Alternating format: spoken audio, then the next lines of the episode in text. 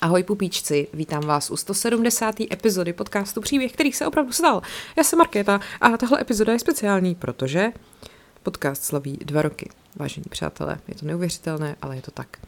A já jsem vás teda vyzvala, abyste mi psali otázky, na které vám budu odpovídat. A vy jste to udělali, což je skvělý. Eh, prostě jsem si za ty dva roky vybudovala komunitu lidí, kteří poslechnou, když jim něco řeknu. Um, takže já se na ty otázky vrhnu a přednostně se teda vrhnu na otázky od předplatitelů, na Piky a Hero a pak půjdu na všechny ostatní, který jsem dostala na Instagramu. Myslím si, že to bude docela dlouhá epizoda, protože těch otázek přišlo dost a tak znáte mě, já nejsem úplně uh, neukecaná. Tak uh, se na to asi rovnou vrhnem, takže téma dnešní epizody je Slavíme výročí, dva roky. Uh. Dva roky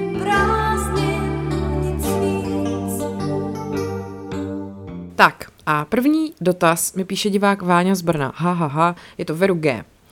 Uh, mám dvě otázky. První, jaký jsou to pocity po těch dvou letech, třeba v rámci vlastního pokroku? Je to pořád jen radost nebo i starost, zodpovědnost? Pocity po dvou letech jsou, divím se, že mě to ještě pořád baví. A fakt mě to baví. Není to jako oprus nebo nuda. Já doufám, že to je ze mě poznat, že mě to baví. Um, to se ale nevylučuje s tím, že je to starost a zodpovědnost, že jo? Tak když prostě slíbím, že vydám čtyři epizody týdně, tak to musím udělat. Což samozřejmě za normálních okolností je v pohodě, protože vlastně díky předplatitelům mám tu volnost a ten čas se tomu opravdu věnovat eh, tak moc, abych ty čtyři epizody týdně mohla vydat. Na druhou stranu jsou týdny, kdy je to těžký. Třeba když jsem psala knížku, nebo když teď vyšla a jezdila jsem různě, prostě najednou v tom týdnu máte jet na nějaký dvě akce, tři, jedno do Ostravy strašně dlouho, zpátky z Ostravy strašně dlouho a nemůžete nahrávat ve vlaku, bohužel. Um, takže občas je to těžký a já na to jako nechci kašlat, že jo. Pandičku jsem mimochodem dala na hlídání, aby mi tady neťapinkala, tak teď, teď, teď tady prostě jako co dělá pekla samozřejmě. A já ho asi budu muset jít zavřít do koupelny.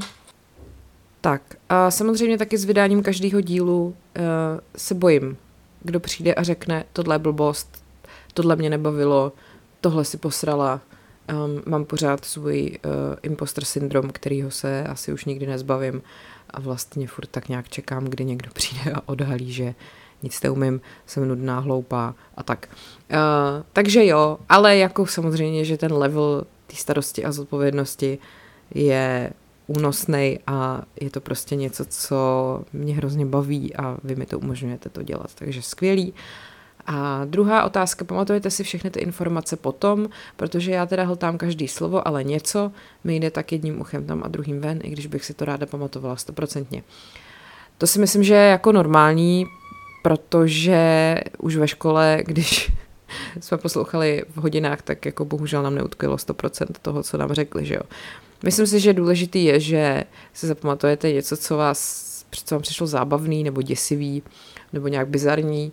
A já sama si jako pamatuju to, že jsem ten příběh dělala. Třeba když pak vidím to jméno nebo tu událost, tak jako vím, že jsem to dělala, nepamatuju si to do detailu, utkví mi něco. Ale je fakt, že pak třeba, když na nějaký to téma dojde řeč, tak se mi to vybaví. Takový to, jak je to někde vzadu v mozku zasunutý, ale aktivně si to teď nevybavím, až když mi to téma někdo třeba nahodí. A samozřejmě taky, jak už jsem se za ty dva roky setkala s tolika jako věcma, jménama, tématama, tak někdy se mi stane, že si nejsem úplně jistá, jestli už jsem to zpracovávala nebo ne. Protože to byl třeba téma, nad kterým jsem přemýšlela a nakonec jsem se na něj vykašlala. A takových je spousta, jo. Takže jako myslím si, že to asi není v lidských silách si to jako všechno stoprocentně pamatovat. Uh, No, tak, tak asi tak. Uh, děkuji za podcast, moc, moc gratuluju k nominaci v Křišťálové lupy a tak celkově. Děkuju a jdeme na další dotaz. Tak, druhý dotaz. Ved Dvořák, plánujete i další knížky, co vás v dějáku nenaučili, je boží. Ano, um, tak já normálně jsem před dějákem psala beletry, takže teď bych se zase ráda k beletry vrátila. Uh, já když tak na to pak odpovím, ještě myslím, že tam byl jiný dotaz na tohle, tak se o tom rozpovídám víc. Uh, Um, hele, je možný, že přijde nějaký další děják. Jako mám na to fakt super ohlasy, jsem za to strašně ráda. Fakt jsem se hrozně bála, protože to je pro mě jako taková nová neproskoumaná, ne, neproskoumaná oblast a uh, jako není lehký dělat popularizaci něčeho, co není lehký.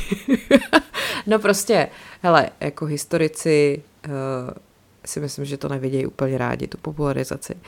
Takže jsem se podle mě vrhla na tenký let, ale zatím dobrý, jo? Zatím to vodníkať nepřišlo, nějaký útok. Uh, uvidím. Jako musím říct, že dějiny moderní Československa jsou mi blízký, takže se mi to vlastně psalo dobře. Dobře se mi proto hledaly informace. Nevím, jestli bych byla odvážná natolik, abych se vrhla do nějakého jiného období. Uvidíme časem. Uh, Unveil. Vím, že dílu bylo už opravdu hodně, ale jaký je tvůj nejoblíbenější? Na který díl si opravdu hrdá? Tyjo, na který díl jsem hrdá? Musím říct, že doteďka furt jako jsem hrdá na svou podcastovou maturitu, za což jsem označila um, konflikt Izrael-Palestina, protože to je tak zasraně složitý, že to nějak jako rozkličkovat a dát tomu nějaký začátek, prostředek a konec nebylo jednoduchý. Um, ale byla jsem pak i ráda, že mi na to jako přišly ohlasy třeba od lidí, co to nějak jako studujou, že, že jako dobrý, že jsem to jako nepe, nepokazila, že jim to přišlo jako dobrý. Přemýšlím takhle z hlavy, na co jsem pišná. Hele, myslím si, nebo takhle, obecně jsem pišná na hádanky, protože jako se mi líbí, že vás to baví, tak mi přijde, že to je asi dobrý. A uh, je teda jako čím dál tím těžší fakt najít osobnost všeobecně známou a nějaký její, nějakou její backstory, kterou prostě nepropral třeba bulvár, nebo která prostě není známá z nějakého dokumentu, filmu a tak. Ale vlastně jsem vždycky pišná na to, když ta hádanka vyjde a vy mi píšete, že jste to neuhádli. A tak to asi, na to jsem hrdá a přemýšlím, co ještě se mi tak jako povedlo ta série o Scientologii mě hodně bavila a přišlo mi, že jsem tomu taky věnovala jako hodně času a úsilí. Vůbec všechny ty sekty, ty epizody o sektách, to bylo jako taky docela náročný a jsem hrdá na to, že jsem to dala dohromady. Tak, uh, Samantha, kdyby to šlo, vyberte jednu osobnost, kterou byste oživila. Uh, koho bych oživila? Princeznu Dianu, Nevím, jestli je to, no, je to historická osobnost, že jo? A kdyby vám mohla nějaká historická osobnost odpovědět na jednu otázku, eh, koho a na co byste se zeptala? Kdyby mohla nějaká historická osobnost, na to už se mě někdo ptal na, nějak, na nějaký debatě, myslím, že v Havlíčku je Brodě. A uh, myslím si, že bych se třeba zeptala um, Jindřicha VIII. Jako, what the fuck, kámo? prostě ty vole, uh, zeptala bych se, já bych si strašně chtěla pokecat s Nikolou Teslou, ale nemyslím si, že bych si z toho něco kloudného odnesla, jakože ten člověk byl podle mě genius, jako beyond všechny měřítka, takže podle mě vůbec nerozuměla tomu, co mi říká, ale jako chtěla bych si to zkusit. Uh, ten kocour tady prostě bude dělat pekla dál. Uh, koho bych se na co zeptala? Jaký historické osobnosti? Uh, já bych se asi chtěla zeptat takových těch lidí, eh, jejichž smrt je do dneška taková trošku záhadička, takže třeba Marilyn Monroe bych se zeptala, jako kdo tě zabil, ty vole, a jaký to bylo s kredim. No a asi nejvíc, úplně nejvíc bych si chtěla pokecat s královnou Alžbětou, jako to všechno, u čeho byla, co zažila, vlastně No, jo, s ní bych si asi, asi bych jí chtěla nejvíc oživit a s ní si jako popovídat a zeptat se jí na věci. Tak, um, co tady máme dál? Uh, Tereza je, eh, Téra je boží. Já nedávno přemýšlela nad tím, jestli si epizody sama pouštíš. A ještě bych chtěla vědět, jestli jsi měla nějaké období, kdy jsi říkala, že se na to vykašleš, nějaká krize. A jestli si epizody sama pouštím, hele, občas jo. A můj přítel se mi za to jako strašně směje, že jako posloucháš sama sebe, ha, ha, ha. Hele jo, ale já to spíš dělám prostě proto, abych se slyšela, no, protože když to nahrávám, tak nevychytám nějaký chyby nebo třeba slova, který používám moc, nebo nevím, jako prostě to chci slyšet, abych měla nějaký odstup a věděla, co je jako dobrý nebo co je blbý. Uh, někdy se mi to líbí, někdy se mi to nelíbí. Takže takže tak. A neposlouchám všechny rozhodně. Jenom třeba možná epizody, u kterých si nejsem úplně jistá, něco takového. Tak a uh, jestli, jestli jsi měla nějaké období, kdy jsi říkala, že se na to vykašleš. Teď mám zrovna období, kdy si říkám, že se na to vykašle, jestli ten kocour toho nenechá. Uh, ne, vážně. Měla jsem tohleto období vlastně na začátku. Vlastně jsem se na začátku odhodlala, že teda budu točit jednu epizodu týdně, což jsem nějakou dobu dodržovala a pak byly Vánoce, a nějak jsem se na to trochu vykašlala. A vím, že, protože tehdy to jako neposlouchalo moc lidí, že jo, ta zpětná vazba nebyla velká, tak uh, jsem neměla pocit, že se něco stane, když tu epizodu třeba nenahraju a tak. A pak mi někdo psal a ptal se mě, jestli bude další epizoda, že se na to těší. A já jsem se nějak teda hecla, že to jako trošku restartuju a začala jsem to natáčet znova a řekla jsem, že teda budu dělat dvě epizody týdně a od té chvíle se to rozjelo a krize překonána a od té doby jsem žádnou krizi neměla. Teď tady ještě koukám, že v tom předchozím dotazu bylo uh, škoda, že epizody nejsou stejně dlouhé jako na začátku. No jo, tak to je za prvý daný tím, že jich vychází víc a za druhý taky tím, že jsem si o tom nechávala hlasovat, kde mi vyšlo, že nejlepší doba pro vás, jakože dílka epizody je nějakých, myslím, 30 až 40 minut, tak se snažím to nepřekračovat. A uh, prostě asi zřejmě to je tak, že málo kdo to uposlouchá, tu hodinu. A ono taky v některých věcech prostě není hodinu o čem vykládat. Tak to nebudu zase zbytečně jako protahovat, aby jenom proto, abych, aby ta epizoda byla delší. Přijde mi, že tak jako obecně epizody podcastový 20, 30, 40 minut bývají jako nejčastěji, co asi to má nějaký důvod. Já sama teda málo kdy uposlouchám epizodu, která je delší to musí být jako rozhovor, který mě opravdu zaujme. Nevím, tak mi schválně napište, jak to máte. Já to jako můžu to změnit, ale nevidím úplně jako důvod. Tak, uh, zajímá mě, jak dlouho ti zabere příprava na jeden díl. Já v tom vidím hodiny i research a překlad a nechápu, jak často tak rychle stíháš reagovat na aktuální společenská témata. Jo, tak uh, otázka na to, jak dlouho zabere příprava na jeden díl, se strašně opakuje a nejen jako tady, ale i na besedách se mě na to lidi ptají. No a já na to odpovídám takovým podle mě nevděčným způsobem. Prostě to strašně záleží na tématu. Někdy je to rychlý a někdy je to super pomalý.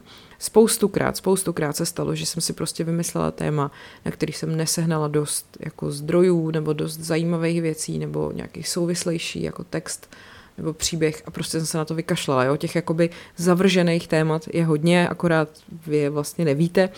Uh, takže takhle, uh, já si vymyslím téma. Teď tak jako to třeba uh, ještě jinak, uh, strašně záleží na tom, jestli jde o český nebo zahraniční téma. Pokud jde o zahraniční téma, udělám to tak, že to prostě hodím do Google, že jo, a uvidím, co na mě jako vyleze. A uh, pak pátrám a samozřejmě důležitý jsou zdroje. Myslím si, že některé témata jsou jako v angličtině mnohem líp zpracovaný než v češtině.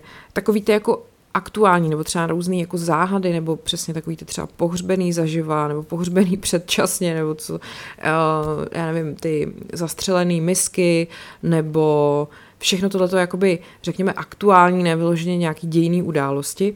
Jako to většinou se dá najít eh, v různých amerických médiích, ale teď nemyslím jako Daily Mail a tohle, jo, to většinou přeskakuju, když jsou to takovýhle ty pofidérní jako bulvároidní věci, tak to, to spíš nechávám být, ale jako pravidelně to bývá. Um, The Independent, New York Times, Washington Post, Wired, Atlantic, uh, Time, uh, pak jsou to takový ty třeba Guardian ještě mě napadá. Jako musím říct, že oni to mají vždycky tak pěkně zpracovaný, že mi to třeba dá takovou tu kostru toho příběhu a pak si dohledávám některé ty další věci, jako když si to čtu a narazím tam třeba na nějaký jméno, tak si jdu dohledat, co je ten člověk zač, bla, bla, bla. Jo? Takhle, takhle se to jako větví většinou, ale tu základní kostru většinou třeba z takovýchhle článků u takovýchhle typů jako příběhu najdu. Uh, Uh, blbý to je v tom, že většina těch věcí je za paywallem, takže já si prostě předplácím úplně neuvěřitelné množství tady všech těchto těch magazínů a deníků. Mám prostě mail plný spamů z těchto těch všech magazínů a deníků a už se pomalu přestávám orientovat v tom, co komu platím. Jako oni to jsou předplatný ve stylu, já nevím, euro měsíčně, jo, dvě libry měsíčně a podobně. Není to jako nic hrozného a navíc jakoby hele, předplatitelé mi to platí, takže já to beru jako, že tohle investice do toho podcastu, já se jako na to nestěžu, ale že už je to trošku na hraně mi přijde. A Uh, takže tohle třeba, to jsou tyhle ty témata, jo? tam se toho dá fakt najít hodně. Asi samozřejmě mám jako výhodu, že angličky, anglicky umím dobře, takže uh, nemám problém prostě si to číst v tom originále, nemám problém to přeložit a tak dále. Uh, co se týká takových těch historických jako témat, tak to jsou zase... Uh, Pak tam mám trošku jiný jako způsob. Když je to anglický opět, tak uh, mám nějaký zase svoje jako weby, které se vyloženě orientují na takový popularizační články od historiků, který si taky ale teda musím předplácet. A tam to taky bývá hrozně pěkně jako podaný, plus zase najdu tam kostru a pak si dohledávám věci jinde, jo. Oni pak jsou takový ty klasický, já nevím, zdroje typu jako Britannica nebo Historikom, tam je to hodně tak jako všechno stroze suše popsaný a když chci nějaký jako zajímavosti, tak hold musím hledat jinde.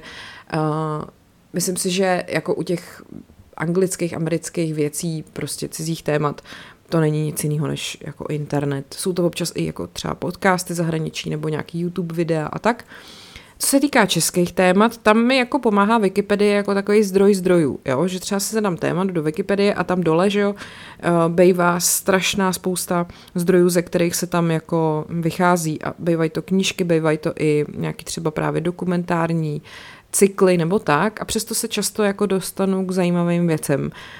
Um, co se týká úplně jako historie, tak samozřejmě knížky nebo věci, které mám nakoukaný už ze dřív a a tak no. Takže je to taková skládačka. A já to většinou udělám tak, že uh, si to jako takhle nazbírám z různých těchto těch jako uh, zdrojů, pak si to tak naházím za sebe do jednoho Word dokumentu a pak to procházím a různě si to jako třídím, skládám dokupy, ale ten výsledný text, který mám, není to, co jako pak vám třeba čtu slovo od slova. Já na to koukám očima, ale jako interpretuju to po svým, což možná někomu nedává smysl, jak se to dělá, no hele, je to nějaký můj styl, který tak prostě mám, tak ho, nějak mi to funguje. Um, takže takhle, no. Doufám, že jsem to vysvětlila nějak srozumitelně. Uh, možná, no, prostě tak. Tak, uh, co tam je dál? Zajímá mě, jo, Janina ze školy, zajímá mě, jaký téma nejčast, nejraději zpracováváš, co je ta tvoje omáčka, uh, případně jaké období dějin. No ale mě hodně bavil ten komunismus to, to jsem se cítila asi taková jistá. Uh, co ještě ráda zpracovávám? Baví mě, baví mě ty záhady, baví mě uh, 20. století obecně. Myslím si, že v, tom, to mi jako jde. To, to zpracovávám ráda. No, uh, Zároveň moc děkuji za to, co děláš. Věřím, že otvíráš obzory každému z nás a vnášíš svěží vítr do nudných hodin těpisu. Děkuju. A ještě tady něco je. A čauky mňauky, jak se máš? Jsi šťastná v životě a jakým směrem to vše směřuje, se mě ptá Ení. Uh, mám se fajn, uh, je to náročný, ale nechci si stěžovat. Je to takový to, uh, pětistovky se mi nevědou do peněženky a moje diamantové boty mě tlačí. Ne, hele, já jsem strašně vděčná za to, že můžu dělat to, co mě baví, že tohle to je moje práce, že tady plácám do mikrofonu, prostě to je skvělý. Um, takže takhle, co se týká práce, jsem šťastná. Je to výzva v tom, že vlastně říkám, cokoliv dělám, tak podlíhá nějakému hodnocení lidí. I ty podcasty, i knížky. To je občas náročný, protože lidi nebejvají hodný a prostě někomu se to třeba nelíbí. Občas je těžký se s tou kritikou vyrovnat, protože prostě občas se tak jako necítíte sami sebou jistý. A někdy mě to semele. Často bojuju s pocitem, že nejsem dost dobrá tak to je takový asi největší jako problém. Um, jinak, co se týká jako osobního života, tak šťastná jsem. Uh, už bych moc ráda se přestěhovala do baráku na vsi, který uh, po dvou a půl letech stále není dorekonstruován, protože jsme prostě měli strašnou smůlu na firmu, která nám to rekonstruovala, vlastně pak se po nich další stejnou dobu, jako tam byli, opravovalo to, co tam posrali. Uh, a teď zase čekáme, prostě jako to by bylo fakt na samostatnou podcastovou sérii o tom, jak řemeslníci dodržují termíny, jak odpovídají na zprávy, jak zvedají telefony. Jakože je to fascinující, vy máte peníze, kterým chcete nadspat za to, aby udělali práci a nejde to. Jako prostě to nejde. Ale myslím si, že takovou zkušenost má skoro každý. Takže to není jako, že my máme nějakou smůlu, přijdeme, že to je bohužel takový standard. Neříkám, že každý, kdo se živí touhle prací, je takovej, to zase ne, ale asi takový ty opravdu dobrý lidi jsou zabukovaný podle mě třeba na deset let dopředu a není šance prostě jako získat, no. Takže tak, je to občas jako náročný uh, zvládat uh, to, že vlastně furt bydlíme v takovém jako provizoriu, kde čekáme na to, až budeme mít hotový ten barák, že máme tu ty dvě zvířata, máme malý byt prostě a tady tak, uh, ale to jsou malé věci, takže jakoby jsem šťastná a směřuje to tam, že třeba jednou vám už konečně budu tenhle podcast nahrávat ve své pracovně, která bude udělaná jako takový studíčko a tak, no. Uh, jak se vyrovnáváš s tím stále stoupajícím fejmem? Ty bláho. Uh, přijde mi to divný. Jako vždycky, když jsem někde na nějaký besedě nebo prostě mě někdo někde osloví a řekne, že to, co dělám, je dobrý, tak si říkám, ty víte, že mluvíte jako se mnou, to jsem já, hej, to jsem já, teď přece hm, jsem Markéta. Hm. je to takový prostě divný, no, já nevím, co k tomu mám říct. uh, no, je to, je to divný, já moc nevím, jako, jak se s tím dá vyrovnávat. Prostě se na sebe tak jako koukám ze zhora a říkám si, kámo, vážně. uh, jsi jedna z mých nejmilejších osobností a moc děkuji za tvou tvorbu. Pozdravuji pana Kočičku a pandičku, jsou taky boží. Hele, jsou boží, pokud nenahrávám a oni tady prostě nedělají pekla, ale bude pozdravovat a děkuju. Tak, uh, příběh pana Koči... Emma Talita. Uh, příběh pana Kočičky jsme slyšeli, mě by zajímal i příběh pandičky, jak se k tobě dostala nějaký special divnosti. Dej jí slovo. Uh, už jsem to za, zahlídla i v jiných dotazech tohle, takže prosím nás příběh pandičky je takovej, že před deseti lety, deseti, no skoro už jedenácti, jsem byla s dávným bývalým přítelem a měli jsme takovou krizi ve vztahu, kterou jsme se rozhodli vyřešit velice podle mě skvělým způsobem, že si pořídíme štěně. Nedoporučuju vám to. A jak jsme to jednou si řekli opilý večer a druhý den překvapivě jsme u toho nápadu jako zůstali. Všichni mi to okolo vymlouvali, že prostě pořídit si psa je to nejhorší na světě, protože je to zodpovědnost a prostě budeš ho mít strašně dlouho a tada. No, mě to zajímalo samozřejmě, bylo kolik, nějakých 21, 2, pff, nasrat. No a pak ten přítel sednul nějak k počítači a začal prohledávat inzeráty se štěňatama, eh, jako v údulcích. No a pak narazil na fotku tehdy jako pandičky štěňátka a prostě úplně Ježíš no tak tohle je nejrostomilejší pejsek na světě, toho potřebujeme. Napsali jim a oni, že teda jo, že nám ji přivezou ze Slovenska. Prostě nás od někať, Ježíš, Prešov nebo ne, Trenčín, teď si nespomenu, odkaď to bylo, ale jako hodně daleko a že to byl nalezenec od popelnic, uh, jakože ji našli v krabici s jejíma dvouma sourozencema uh, a prostě ji tam jako v nějakém rodinném útulku měli u sebe a taky teda přivezli jednoho večera normálně ke Slávy, k Edenu uh, v autě v kufru prostě bylo košík a tam takový tři hlavičky a my jsme si vzali tu naši černobílou tříkilový mimino, přivedli, přinesli jsme ji domů a ona prostě první co tak vyběhla z toho z toho kotce nebo z toho, z té bedínky, ve kterých jsme ji měli a takhle nastavila zadek a vohodila celou zeď, protože prostě měla nějaký střevní zánět, protože prostě byla štěňátko v útulku. No tak to bylo veselý, to byly dobrý začátky. První dva měsíce já jsem si vzala home office tehdy a byla jsem s ní jako doma a bylo to jak, jak s miminkem, no v noci prostě desetkrát s ní vstávat a čůrat a učit povely a všechno. Eh, vztah s přítelem se rozpadl, nevím, jestli tohle byla jedna z příčin. Velice brzo, jakože třeba dva měsíce na to a já jsem s ní zůstala sama. A bylo to jako docela náročný, no, protože s tím malým štěnětem, který fakt dělalo jako pekla, protože ona je prostě i teďka v těch skoro 11 letech je nezastavitelná, tak si to můžete zkusit představit, jaká byla, když byla malinká. To byly prostě občas jako momenty, kdy jsem seděla na posteli a ona takhle jako kolovala po bytě a odrážela se od stěn a dělala to třeba hodinu, že takhle lítala, jako, neuvěřitelný. Uh, no, takže, takže to bylo hustý. Ale já jsem pak měla i období po půl roce, asi co jsem jí měla, jsem nastoupila do reflexu. A měla jsem fakt hodně práce. A měla jsem pocit, že toho psa nezvládám, že prostě ona trpí, já trpím, nemám čas. A měla jsem jako moment, že jsem fakt už byla přesvědčena, že jí dám pryč. No naštěstí jsem to neudělala. A jsem jako nejšťastnější, že jí mám, to je jasný. Tak, uh, jdeme teda už asi na, tohle byly teda dotazy z Piky, děkuji za ně, teď jdu na dotazy z Hero, tam myslím, že byly jenom dva. Já nevím, jestli na tom Hero, to mi schválně řekněte, když se tam objeví můj nový příspěvek, přijde vám nějaký upozornění na to, protože na tom Piky jo, a mám pocit, že tam i lidi jako líp reagují na nějaké moje výzvy nebo nějaký komentáře, na tom Hero se to moc neděje, přitom na Hero je jako vokus víc lidí než na Piky, Nevím, čím to je. Tak eh, když tak dejte vědět. Kateřina Bendlová. Ahoj, ráda bych věděla, jak dlouho ti CCA trvá na schromáždit, dát dokupy a celkově sestavit jednu epizodu. No, jak postupuješ, co přichází až do první. Jo, hele, tak eh, to už jsem asi popsala vlastně. Ještě to taky je, že někdy je to proces prostě na dlouho, že já si třeba dám jako téma, začnu si k tomu něco hledat, pak to odložím, pak se k tomu vrátím, pak mě to zase napadne znova, jo, že jako to rozhodně nemusí být, že si to v pondělí vymyslím a ve středu to mám hotový tak to ještě jenom takový doplněk k tomu, o čem jsem mluvila předtím. Uh, taky přicházím s prozbou o více hádanek nebo biografický povídání o nějakých cool lidech. Dobře, píšu si, vás ostatní to taky zajímá, dejte mi vědět. Uh, Simča Pitlíková, jak sakra hledáte ty informace do hádacích dílů? Asi dvakrát jsem schválně zkusila vygooglit nějaký citát nebo tak, um, ale nic, nada. Uh, a zkusila jste to v angličtině? ne, jako vážně, já prostě někde na to narazím, no. Zrovna u těch hádanek třeba o těch filmových osobnostech toho bývá strašně na takových těch filmových webech.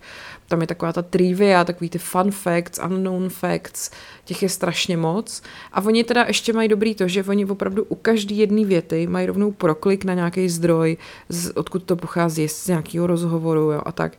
Tak uh, tam, no, prostě. Mm, ne, nemám žádný speciální jako tajný archivy, které by nebyly dostupné. No a to bylo teda všechno z Hero Hero, takže já jdu teďka na otázky z Instagramu a já jsem se to tady vyskrýnovala a otázka z Instagramu číslo jedna. Kde čerpáš všechny ty informace? No tak na to už jsem asi odpověděla. Uh, Uh, Tereza Kabelová. Bylo by možné zaměřit se na pár literárních dílů, třeba nějaké zajímavé osudy autorů? To bych samozřejmě mohla udělat. Otázka je, jestli se tím nebudu uh, nabourávat do tématiky literární historie od uh, Karolíny Majksnerový, ale asi ne. Můžu to zkusit, já to klidně ráda udělám, jo? jako samozřejmě tohle téma je mi blízký. Aneška, jaká je tvoje oblíbená historická osobnost a proč? Oblíbená historická osobnost Hele, uh, asi ten Nikola Tesla, to je podle mě tak bizarní osud člověka, který byl tak strašně neuznaný genius.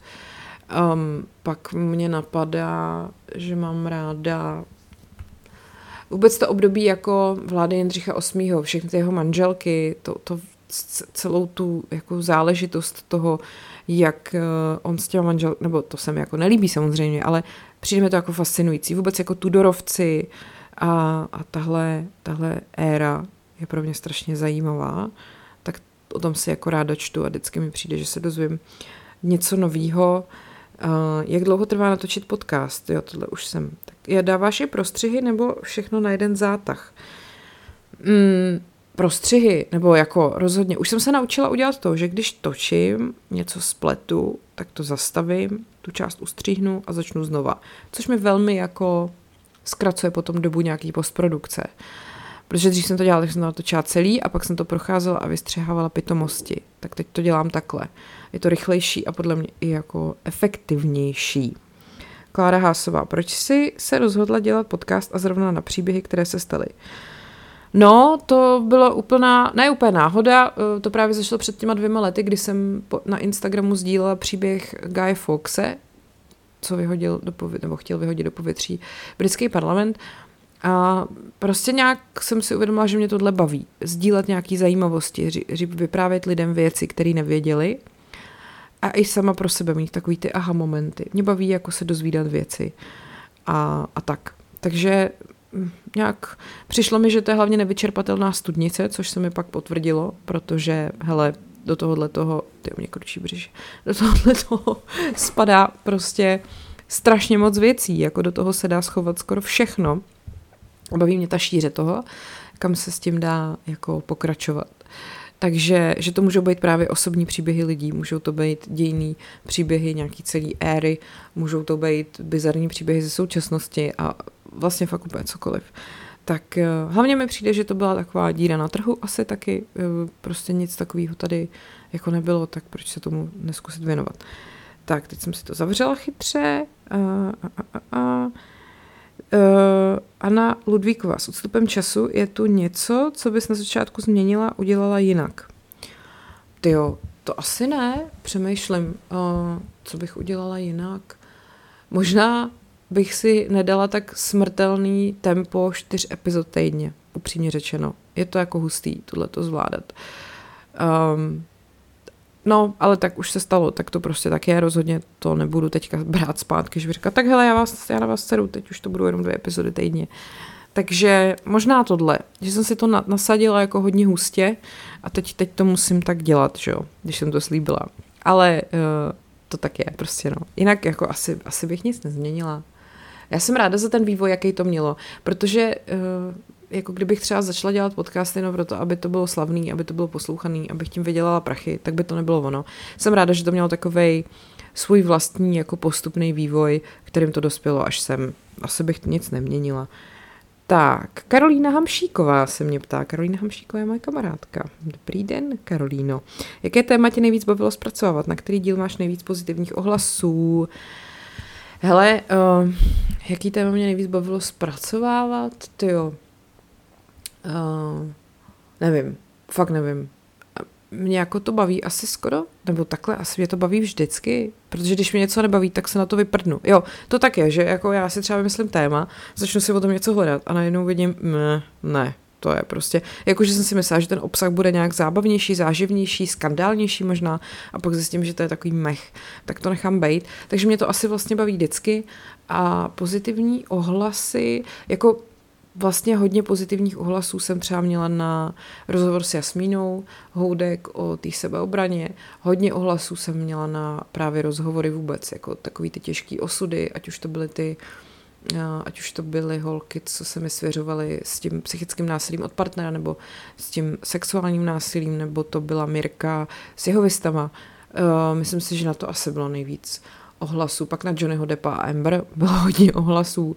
Jako samozřejmě, že já mám vždycky idylickou představu, že nejvíc ohlasů přijde na prostě, nevím, Abrahama Lincolna a pak nejvíc ohlasů přijde na prostě předčasně pohřbený lidi, jo? že to vždycky čím víc je to jako takový fakt bulvární, skandální, tak tím víc to vyvolává nějaký reakce, ale tak to je asi taková lidská přirozenost. Uh, Um, co máte vystudováno? Využíváte znalosti v podcastech? Já jsem nedostudovaný žurnalista a asi to využívám v takovém tom smyslu, jako že mám asi snad doufám nějakou mediální gramotnost a uh, jako dokážu odlišit jako dobrý zdroj od blbých zdrojů.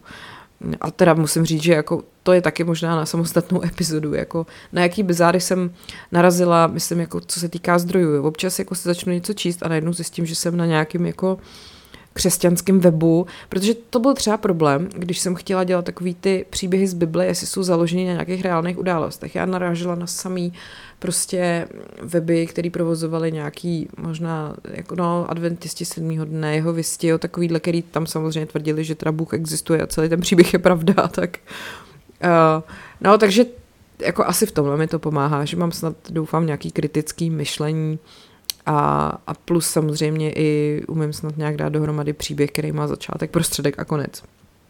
A kolik, tohle už jsme to, co ti podcast dal a dává. Uh, obrovské množství lidí, který mě poslouchají samozřejmě, uh, který, jako tu komunitu, kterou mám strašně ráda, uh, rozhled, uh, taky snad doufám i nějaký umění mluvit, protože jsem v si myslím, no teď to zrovna tak nezní, ale že jsem za ty dva roky docela vymluvila, že mi to jde líp, než mi to šlo.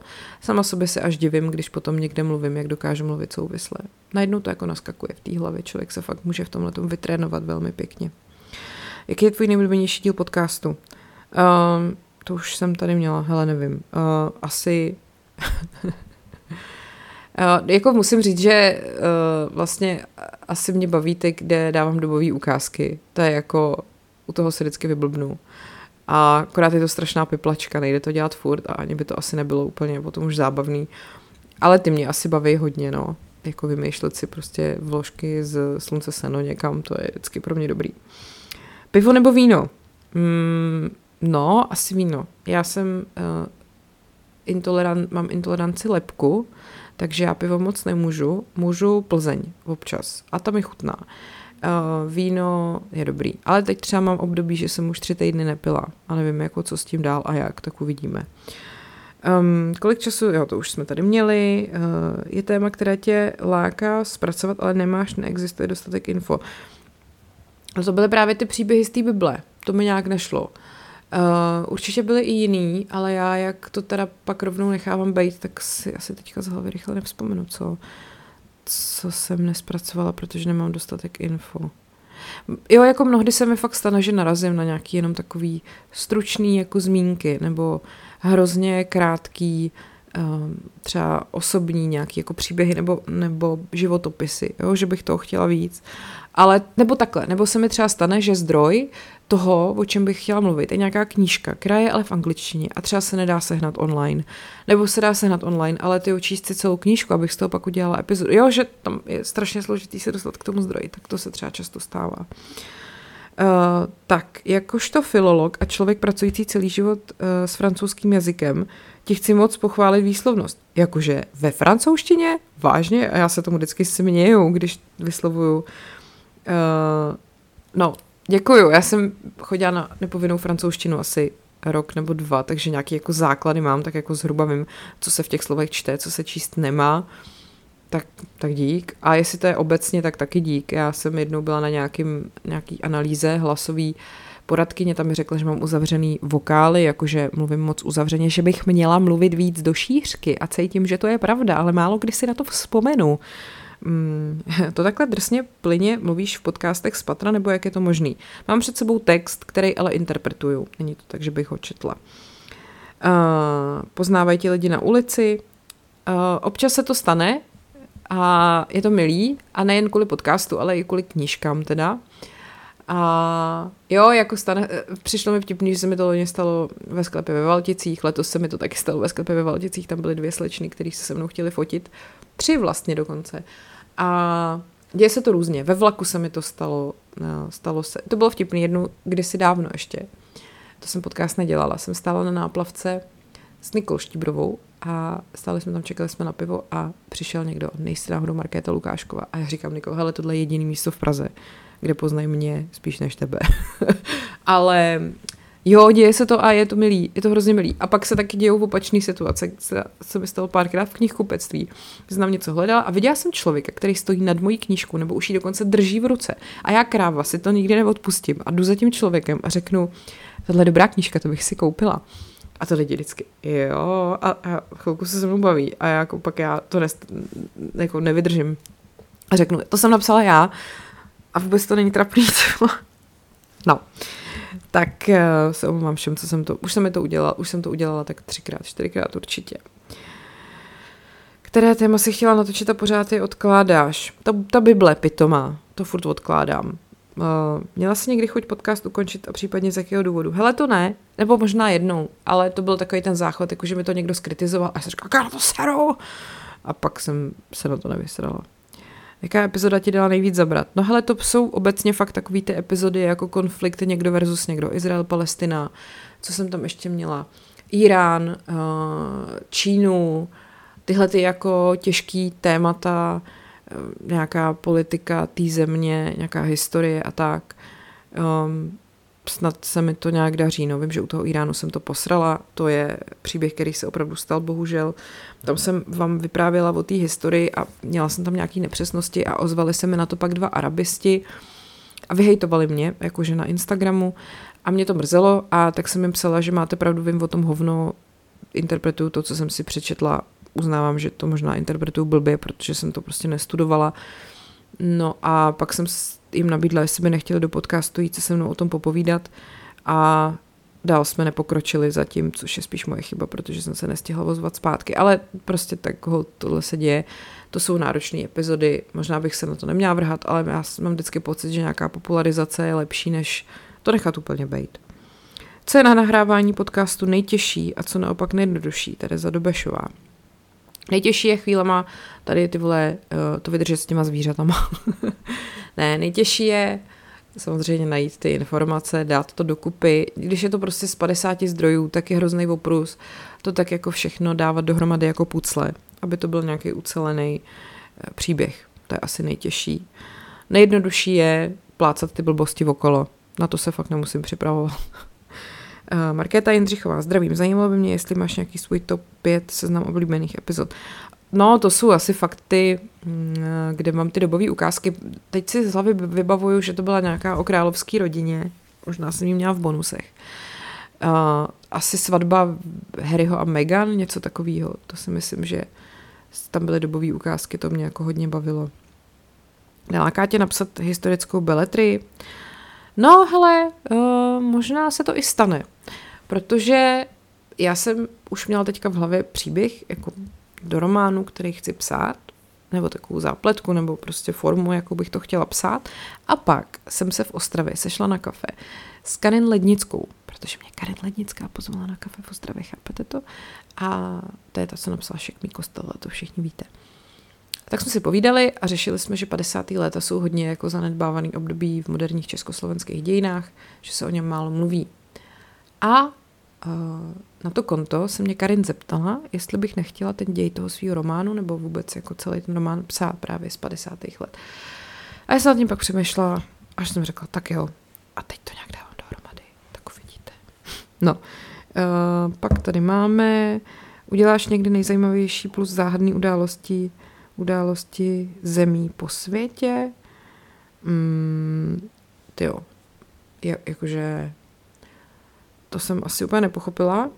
Záhadné události zemí po světě. Jakože v každé zemi, co se jako stalo nejzáhadní. A já se občas snažím tohle nějak zpracovávat, ty záhady, těch je nekonečně mnoho. Tak eh, jako to je takový nevyčerpatelný téma, tak si myslím, že na tom furt nějak pracuju. Tvoje nejmetalový rokový kapely, je Maria, ale to já v tomhle vůbec nejsem, nejsem dobrá. Uh, nejmetalový rokový kapely. Hele, pff. tak teď jste mě nachytali, já moc metal asi nepo... Metalika? Co? Náhodou Whisky in the Jar mám třeba ráda. Ne, jako Metalika je dobrá obecně. Uh, rokový kapely, no tak jako dobře, tak jako třeba v roce 2007 jsem byla na Rock for People v první řadě na Muse, pak jsem na nich byla ještě znova v O2 aréně a myslím si, že kdekoliv Muse hrajou, tak na ně pojedu. Muse mám ráda spíš ty starší, ne to, to nový, to si říká každý starý člověk. Uh, třeba mám moc ráda Gretu Van Fleet, což je vlastně taková podle mě novodobá verze Led Zeppelin. A výborná teda, tak to, kdybyste, jestli to neznáte, tak to doporučuju. To se podle mě musí líbit každému, ne? A mám ráda takový ty, no, asi, no prostě staré věci. Mám ráda Dire Straits, mám ráda The Doors, no, tak já si určitě ještě na něco vzpomenu a teď se akorát strapňuju. Ale jako takhle, hudbu poslouchám strašně moc, jako pořád. Jen nevím, asi možná mm, třeba teďko, jako pro mě úplně snad největší objev posledního roku je Sam Fender, uh, zpěvák britský, nebo americký. ne, hele, on je skvělý a jako písnička Seventeen Going Under, jestli neznáte, tak si ji puste a podle mě už nikdy v životě nebudete chtít poslouchat jinou. A ještě mám třeba, moje velká láska jsou Falls, uh, Falls, Falls se to čte, že jo. Pro změnu jejich píseň Inhaler je taková moje hymna. Mám dokonce slovo Inhaler i vytetovaný. Uh, pak je ještě moje hymna Little Bird od Annie Lennox.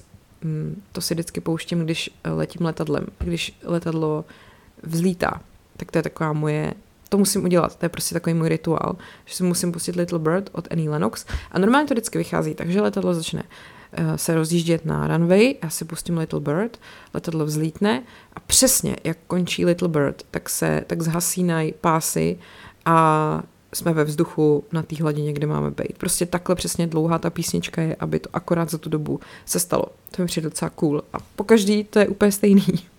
tak, uh, to jsem se trošku zakecela. Eh, ještě tady mám jiný dotazy z Instagramu. Jak vypadají přípravy k epizodám? Eh, píšete si to v bodech, celých větách, česky, anglicky. No, ani jedno. Já si, to, já si tam dávám ty odstavce, které najdu v těch různých těch různých článcích a pak je jenom čtu očima a mluvím jinak.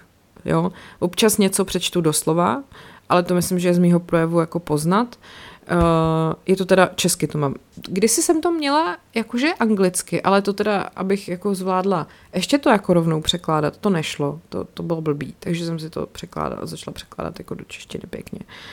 Uh, tak, P-p-p, mě už dlouho zajímá. Jo, tohle je docela, tohle je asi první takový konfrontační dotaz, který tady mám, ale zajímavý, takže jdem na něj. Mě už dlouho zajímá, proč po všech těch dílech o komunistech si vybrala na konzultaci o Ukrajině tenkrát generála Pavla. Jasně, že kvůli jeho vojenským zkušenostem, ale co ta jeho komunistická minulost? Byl případně v plánu i nějaký jiný vojenský expert, s kým si komunikovala a třeba i odmítl? Takže, uh, já si myslím, že to, že má někdo komunistickou minulost, ho jakoby nediskvalifikuje z toho, aby mluvil o válce na Ukrajině, protože to je bývalý nejvyšší představitel NATO a jako myslím si, že člověk na svém místě, který má o válečném konfliktu mluvit. Jo, to je jenom za prvý. Uh, za druhý, teda tohle bylo podle mě hnedka třeba deset dní potom, co se to na té Ukrajině spustilo, nějaký začátek března. Um, všechno to bylo takový hrozně rychlý, zmatený, jakože já jsem prostě chtěla mít co nejlepší, nejaktuálnější verzi a zároveň to bylo v době, kdy mě oslovili od generála Pavla uh, a jako si myslím, že nějakým způsobem chtěli, abych byla jeden z jeho podporovatelů, něco takového. A jednou jsem se s ním vlastně sešla, nějakou dobu jsme si povídali a já jsem potom měla v hlavě, že mám vlastně na ně kontakt a pak mě tohle to napadlo. A oni navrhli, že by to byl teda live stream, což mě přišlo zajímavý jako formát, který jsem do té doby nikdy neskoušela, byla to taková adrenalinová záležitost a přišlo mi, že to tomu dodá na nějaký autentičnosti, když to budeme dělat jakože živě.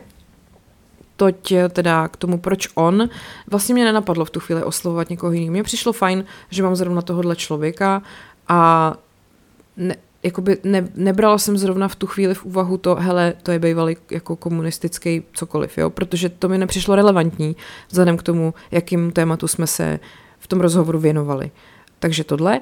A co se týká celkově té tý komunistické minulosti a tak, ano, uh, jakoby s tím mám problém a je to třeba důvod, proč uh, generála Pavla nebudu volit já jako člověk, protože přesně si říkám, hele, jsem uh, ten komunismus je pro mě jako velký téma, který, kterýmu se opakovaně věnuju, jak v knížce, tak v podcastech, takže uh, bych prostě potřebuju u prezidenta ten vyšší princip, když to tak řeknu, a uh, nemůžu vlastně jen tak podpořit člověka, který bohužel s tím režimem se nějak zadal. Jakkoliv musím říct, že osobně je mi uh, vlastně sympatický a přijde mi jako uh, vlastně zajímavý člověk. Jo? Ale tohle mi vadí a nejsem schopná se od toho odpoutat. Přemýšlela jsem nad tím hodně dlouho, protože uh, byla tady ta nabídka, jako abych podpořila veřejně pana generála. Ale to prostě neudělám. Takže takhle, myslím si, že to říkám teď hodně upřímně, doteďka jsem to nikde takhle veřejně neřekla, ale zároveň říkám znova, myslím si, že uh, jako ten člověk má naprosto relevantní uh, jako vzdělání nebo takhle relevantní zkušenosti, který, díky kterým má co říct k tématu, kterým jako válka na Ukrajině je. Takže nebudu ho prostě diskvalifikovat z toho rozhovoru nebo z čehokoliv, protože byl v byl komunista. Pro mě ho to diskvalifikuje z toho, aby byl můj prezident, jestli to takhle dává smysl. A uh, myslím si, že je to takhle, že, že si myslím, že bychom neměli jako, když to řeknu, dělat jako cancel culture ve stylu uh, hele, ty jsi byl v komunistické straně kdysi, tak už by si neměl škrtnout, uh, jakože nebudeme se s tebou bavit. Myslím si, že tyhle lidi by neměli být ve veřejných funkcích, neměli by být uh, někde, kde jako uh, mají nějaký jako velký vliv. Ale zároveň přece nemůžeme uh, ty lidi jako zrušit. To nejde, že jo. To si myslím, že není správně a vůbec jako to, celá tato problematika je prostě podle mě jako složitá, jo, takže takže takovejhle je můj postoj, doufám, že jsem to vysvětlila snad jasně, no. Tak, Uh, pa, pa, pa. Mě by zajímalo, jestli si u první epizody měla strach, jak to lidi přijmou a jestli vůbec nahráš druhý díl, po případě, jaký jsi měla pocity. Jo, ježiš, to jsem se strašně bála. Já jsem tehdy nahrála první epizodu a zrovna ten večer jsme se scházeli s kamarádkama. To bylo v covidu, byl lockdown a nesmělo se, myslím, do hospod. Vím, že jsme se tak jako u té kámošky scházeli téměř jako na tajňačku, že snad se nesmělo po desátý ven, něco takového. A já jsem tam tehdy za ní přijela a vlastně jsem to těm svým dvěma kamarádkám pustila, tu epizodu, ještě než jsem to pustila ven, tak jsme to poslouchali spolu. A já jsem na ně koukala, jestli je to baví. Teď zpětně mám pocit, že jsem mluvila strašně pomalu. Ale asi je to bavilo, řekli, že jim to přijde dobrý a já jsem to pustila ven a, a zbytek je historie. Takže bála jsem se samozřejmě, ale tak ono zase na začátku těch posluchačů nebylo tolik, abych se musela bát, že přijde nějaký obrovský hate. A prostě mě to hlavně bavilo, tak jsem pak prostě začala nahrávat druhý díl a už to jelo. Takže tak. A teď se koukám, možná, hele, to jsou už všechny dotazy, tady na příběh pandičky. Oni se totiž ty dotazy hodně uh, jakoby opakovaly. Um, takže jsem jich spoustu vlastně nějak tak jako přeskočila. Nicméně teda asi jsem odpověděla už na všechno. Tak to je možná teda celé. Tak vám děkuju. No, tak snad teda jsem vás nějak uh, bavila trochu a odpověděla jsem vás vám na to, co vás zajímalo a tak vám teda děkuju ještě jednou, už jsem to řekla. a doufám, že za další rok se tady opět uslyšíme u dalšího výročního dílu a pak znova, znova, prostě až mi bude 80, tak budu jako David Attenborough, ty vole. No, tak jo. Tak jsem ráda, že vás mám. Děláte můj život lepší.